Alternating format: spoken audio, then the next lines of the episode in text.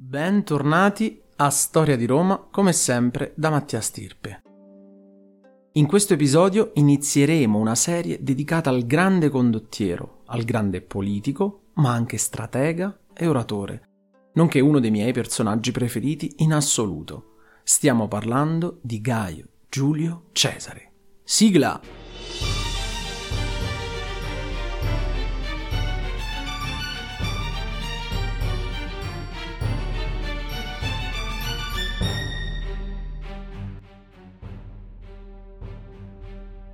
Come sempre, prima di cominciare vi invito a seguire la pagina Instagram di questo progetto dal nome podcast Storia di Roma. Vi invito inoltre a supportarmi per potermi aiutare a proseguire questo progetto che senza un vostro aiuto potrebbe terminare date le numerose spese per la creazione degli episodi e per l'acquisto dei libri. Potete darmi una mano andando su Patreon all'indirizzo www.patreon.com slash storia di Roma. Intanto ringrazio i miei fedeli mecenati che sono Lorenzo Andreoli, Paolo Fernandez, Oriol Garrix, Marco Modugno, Francesco D'Arpino, Gavens, Angelo Salustri, Armando Bossarelli, Carlo Benvissuto, Fabio Micarelli, Giuseppe Romano Amato, Mirko Rossetti, Francesco Campanella e Carmine Trovato. Grazie mille.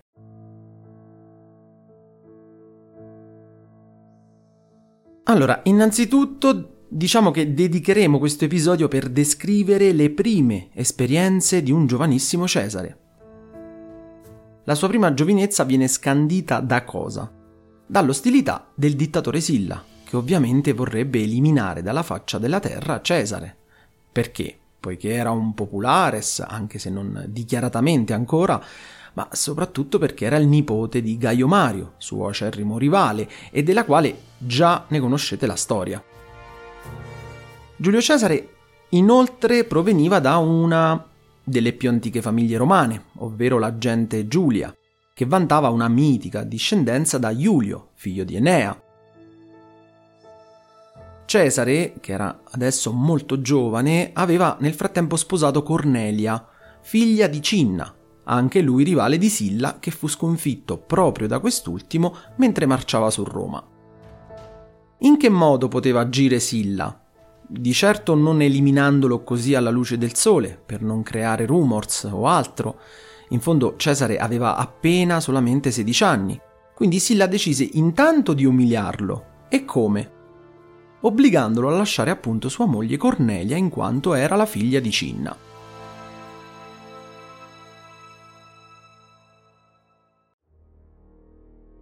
Cesare a questo punto, appena sedicenne, avrebbe potuto avere salva la pelle lasciando sua moglie.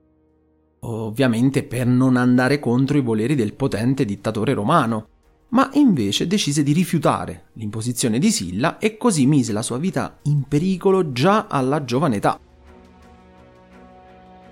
Una scelta che solo un ragazzo con un carattere forte e deciso poteva prendere, e infatti già qui capiamo bene ed iniziamo a capire che carattere avesse fin da giovane il nostro Cesare. Silla a questo punto, dopo il rifiuto di Cesare, decide di farla finita con lui. Per prima cosa gli blocca la carica a Flamen di Alice, una carica data in precedenza da Cinna e da Mario. E poi ordina che venga ucciso nonostante diversi uomini eh, a lui fedelissimi fossero contrari a questa decisione da qui le fonti raccontano della battuta furiosa di Silla ai suoi fedelissimi, dove esclamò Allora potete tenervelo, questo Cesare, ma un giorno vi accorgerete della sua pericolosità. Non capite che in Cesare ci sono molti Gaio Mario?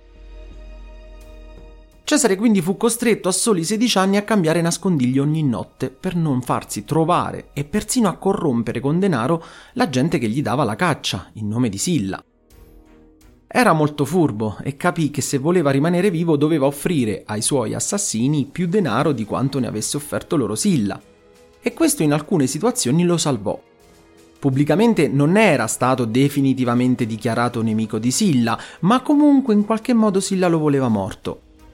A questo punto, stanco di scappare per Roma in abitazioni diverse braccato, Cesare decise di lasciare Roma per un po', perché quella sarebbe stata la sua salvezza. Così riuscì a farsi spedire in Asia come legato di Marco Minucio Termo, siamo nell'81 a.C., dove Termo incaricò appunto Giulio Cesare di svolgere una missione presso Nicomede, re di Bitinia e alleato della Repubblica Romana. Cesare era giovane ma molto in gamba e questi romani lo avevano subito capito. Tra Cesare e Nicomede nacque una grande amicizia, che portò ovviamente a diverse dicerie, le fonti ci raccontano che si pensava che due fossero amanti, che si amassero a tal punto da essere così in stretto rapporto, quasi morboso. Pensate che molti, ma molti anni dopo, anche in Gallia, vi erano alcuni canti dei legionari che cantavano questa frase qui. Cesare sottomise la Gallia, Nicomede sottomise Cesare. Quindi pensate un po'. Cesare comunque non parlava mai di queste battute e neanche ci faceva caso. Fatto sta, la missione in Asia fu abbastanza particolare e non mancarono battaglie, dove Cesare si mostrò abile nell'assedio di Mitilene, che fu l'ultima roccaforte anti-romana dopo la sconfitta di Mitridate, che vedremo in seguito. Grazie alla sua condotta in battaglia Termo lo decorò con una corona ob cives servatos, una onorificenza dedicata a chi salva vite di cittadini romani. E questo è un suo primo piccolo traguardo. Ma Cesare non si ferma qui perché nel 78 lo troviamo in Cilicia al servizio di Servilio Isaurico. Contro chi? Contro alcuni pirati. Sì, proprio pirati di cui abbiamo parlato lo scorso episodio. Non ne conosciamo bene i dettagli di questa, di, di questa operazione, ma sappiamo che rimase per un po' in Asia, dove passò sotto il comando di diversi generali o comandanti, e ovviamente perché aveva un illustre cognome, oltre però al fatto di essere molto determinato e abile in tutte le cose che gli si chiedeva di fare. Da precisare che in questi anni a breve sarebbe giunto Pompeo per sistemare una volta per sempre i pirati cilici. Cosa salvò in particolare Cesare? Beh, eh, già da giovanissimo si faceva voler bene, era apprezzato da tutti e nel corso di questi anni molti uomini fedeli a Silla lo accettarono e lo apprezzavano. Questo, oltre alla sua astuzia, gli rese salva la vita in questi anni. Alla notizia della morte di Silla, Cesare ovviamente poté tornare a Roma contento e volenteroso di poter scalare le gerarchie politiche e mettersi in mostra il più possibile. Il periodo, se ricordate bene, non appena morì Silla fu davvero un disastro, in quanto Marco Emilio Lepido agì contro l'ordinamento sillano e tentò un'insurrezione. Cesare aveva ora 22 anni, ma con una testa molto più che matura. Lepido, che cercava alleati, chiese a Cesare il suo appoggio, ma Cesare valuta le sue proposte e infine le rifiuta. Lepido era molto più anziano e vedeva in Cesare un giovane dalla parte popolare che poteva far bene sotto il suo comando e tentò di convincerlo ad unirsi alla sua rivoluzione. Cesare però, col senno di poi, già qui aveva un occhio clinico, uh, l'occhio clinico di un politico molto maturo che sa distinguere tra un capo rivoluzionario che tenta una cosa impossibile senza successo e un vincitore. Perché Cesare decise di non schierarsi dalla parte di Lepido? Ce lo racconta Svetonio, che ci spiega i due motivi fondamentali. Enjoy all your favorite sports like never before at BetMGM. Sign up using code Buckeye and receive up to $1,500 back in bonus bets if you don't win your first bet. When you register with BetMGM, you'll get instant access to a variety of parlay selection features, live betting options, and the best daily promotions in the business. And with BetMGM at your fingertips, every play and every game matters more than ever. Place your money line prop, or parlay bets with the king of sportsbooks today. Sign up using code Buckeye and receive up to $1,500 back in bonus bets if you don't win your first bet. BetMGM and GameSense remind you to play responsibly. 21 plus and present in Ohio, subject to eligibility requirements. Rewards are non-withdrawable bonus bets that expire in seven days. Gambling problem? Call 1-800-GAMBLER. In partnership with MGM Northfield Park.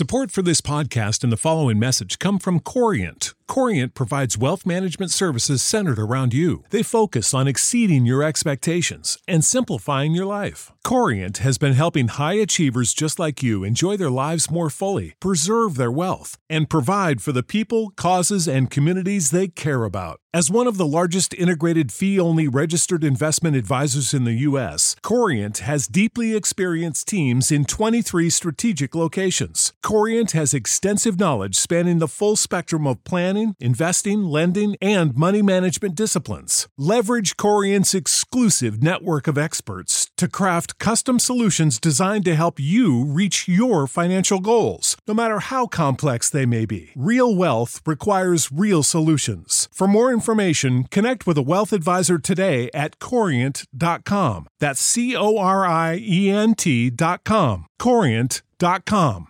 You know how to book flights and hotels. All you're missing is a tool to plan the travel experiences you'll have once you arrive. That's why you need Viator. Book guided tours, excursions, and more in one place. There are over 300,000 travel experiences to choose from, so you can find something for everyone. And Viator offers free cancellation and 24 7 customer support for worry free travel. Download the Viator app now and use code Viator10 for 10% off your first booking in the app. Find travel experiences for you. Do more with Viator. Per primo, Cesare non si fidava di Lepido come uomo politico e quindi non vedeva futuro dopo la rivoluzione con a capo proprio Lepido.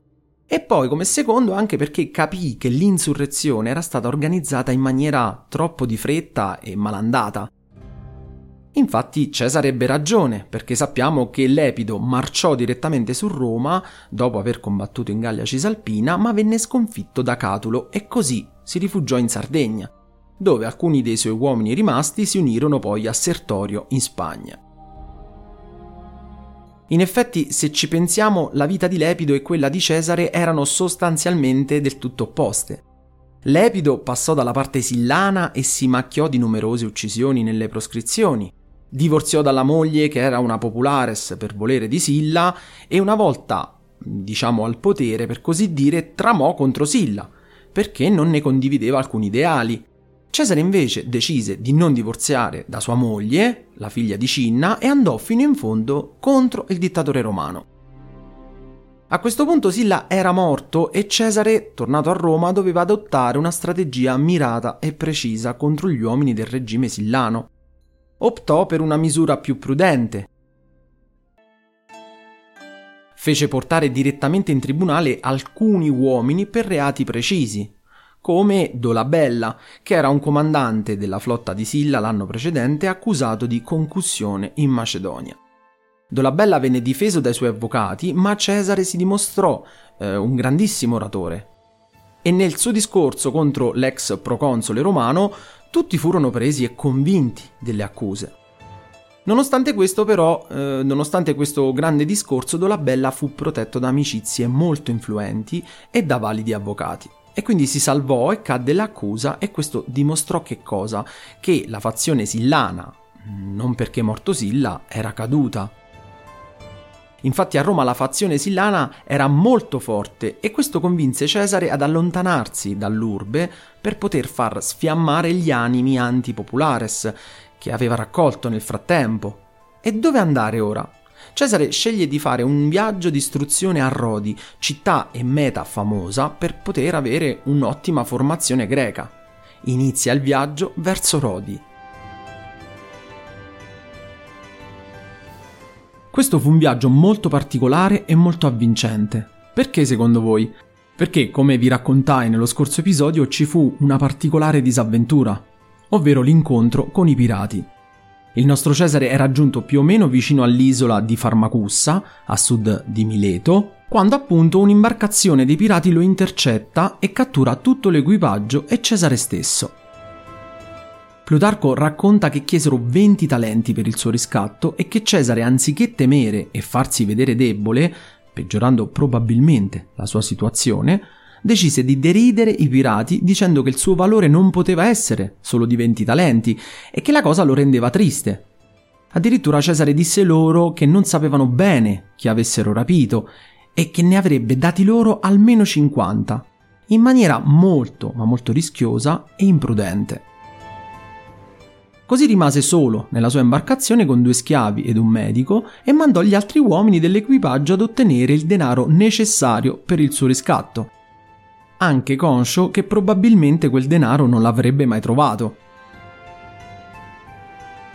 Cesare fu ostaggio dei pirati per ben 38 giorni, ma la cosa incredibile è che riuscì, grazie al suo carisma, a pretendere rispetto e a sopraelevarsi ai suoi sequestratori, imponendosi su di loro. Quando andava a dormire pretendeva silenzio in nave, sgridando i pirati stessi.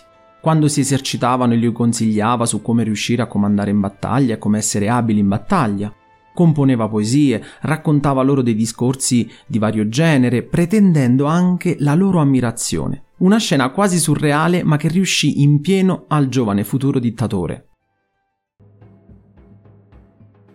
Inoltre li definiva e chiamava barbari ignoranti quando loro non apprezzavano le sue poesie, Infatti minacciò più volte loro di farli impiccare per avergli fatto perdere del tempo e loro ne ridevano di tutto questo pensando che fosse solamente un uomo pieno di sé ed egocentrico.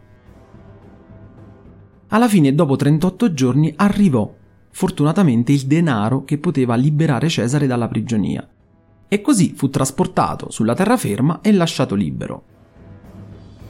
Da dove provenivano i 50 talenti del riscatto?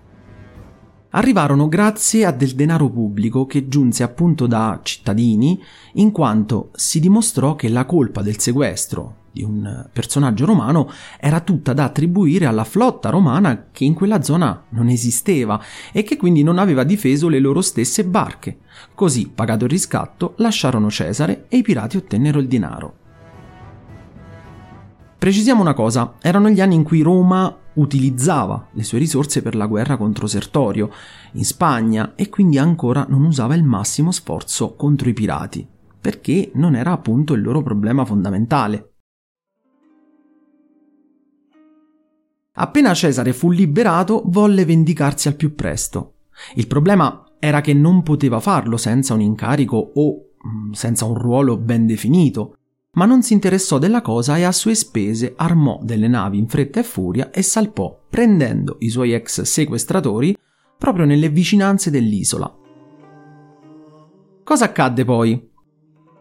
Presi i pirati, il propretore della provincia d'Asia, un tale Yunko, volle tenere i pirati per sé, perché sapeva che era molto più redditizio per lui rivenderli come schiavi, anziché ucciderli. Però Cesare, prima che Yunko emanasse l'ordine ufficiale, decise di farli uccidere per la sete di vendetta. Li fece prima strangolare uno ad uno e poi li fece crocifiggere. Voi vi chiederete perché strangolamento prima? Strangolamento prima per non farli soffrire in una lenta agonia come quella che avviene per crocifissione. Insomma, Cesare voleva andare a Rodi, ma le cose cambiarono. Sia per l'incontro con i pirati, come raccontato ora, ma anche perché poi fu inviato a respingere con truppe ausiliarie che personalmente arruolò l'attacco di un generale di Mitridate, di cui non conosciamo il nome, che nel frattempo stava compiendo varie scorrerie e razzie di città fedeli a Roma. Cesare riuscì a sconfiggerlo e nel frattempo viene nominato in sua assenza a Roma nel collegio dei pontefici in sostituzione di Cotta, e questa fu una nomina, secondo le fonti, perché i senatori capirono che doveva in qualche modo essere risarcito, per così dire, dalla perdita della nomina che aveva appunto perso a causa dei Sillani precedentemente. Cesare, insomma, stava pian piano costruendo un suo potere personale, che vedremo sarà successivamente immenso. Io vi ringrazio per l'ascolto, se il podcast vi interessa vi invito a cliccare sulla campanellina per essere sempre aggiornati su un nuovo episodio. Per domande, suggerimenti o consigli potete scrivermi a storiadiroma.podcast.gmail.com Io vi ringrazio e al prossimo episodio.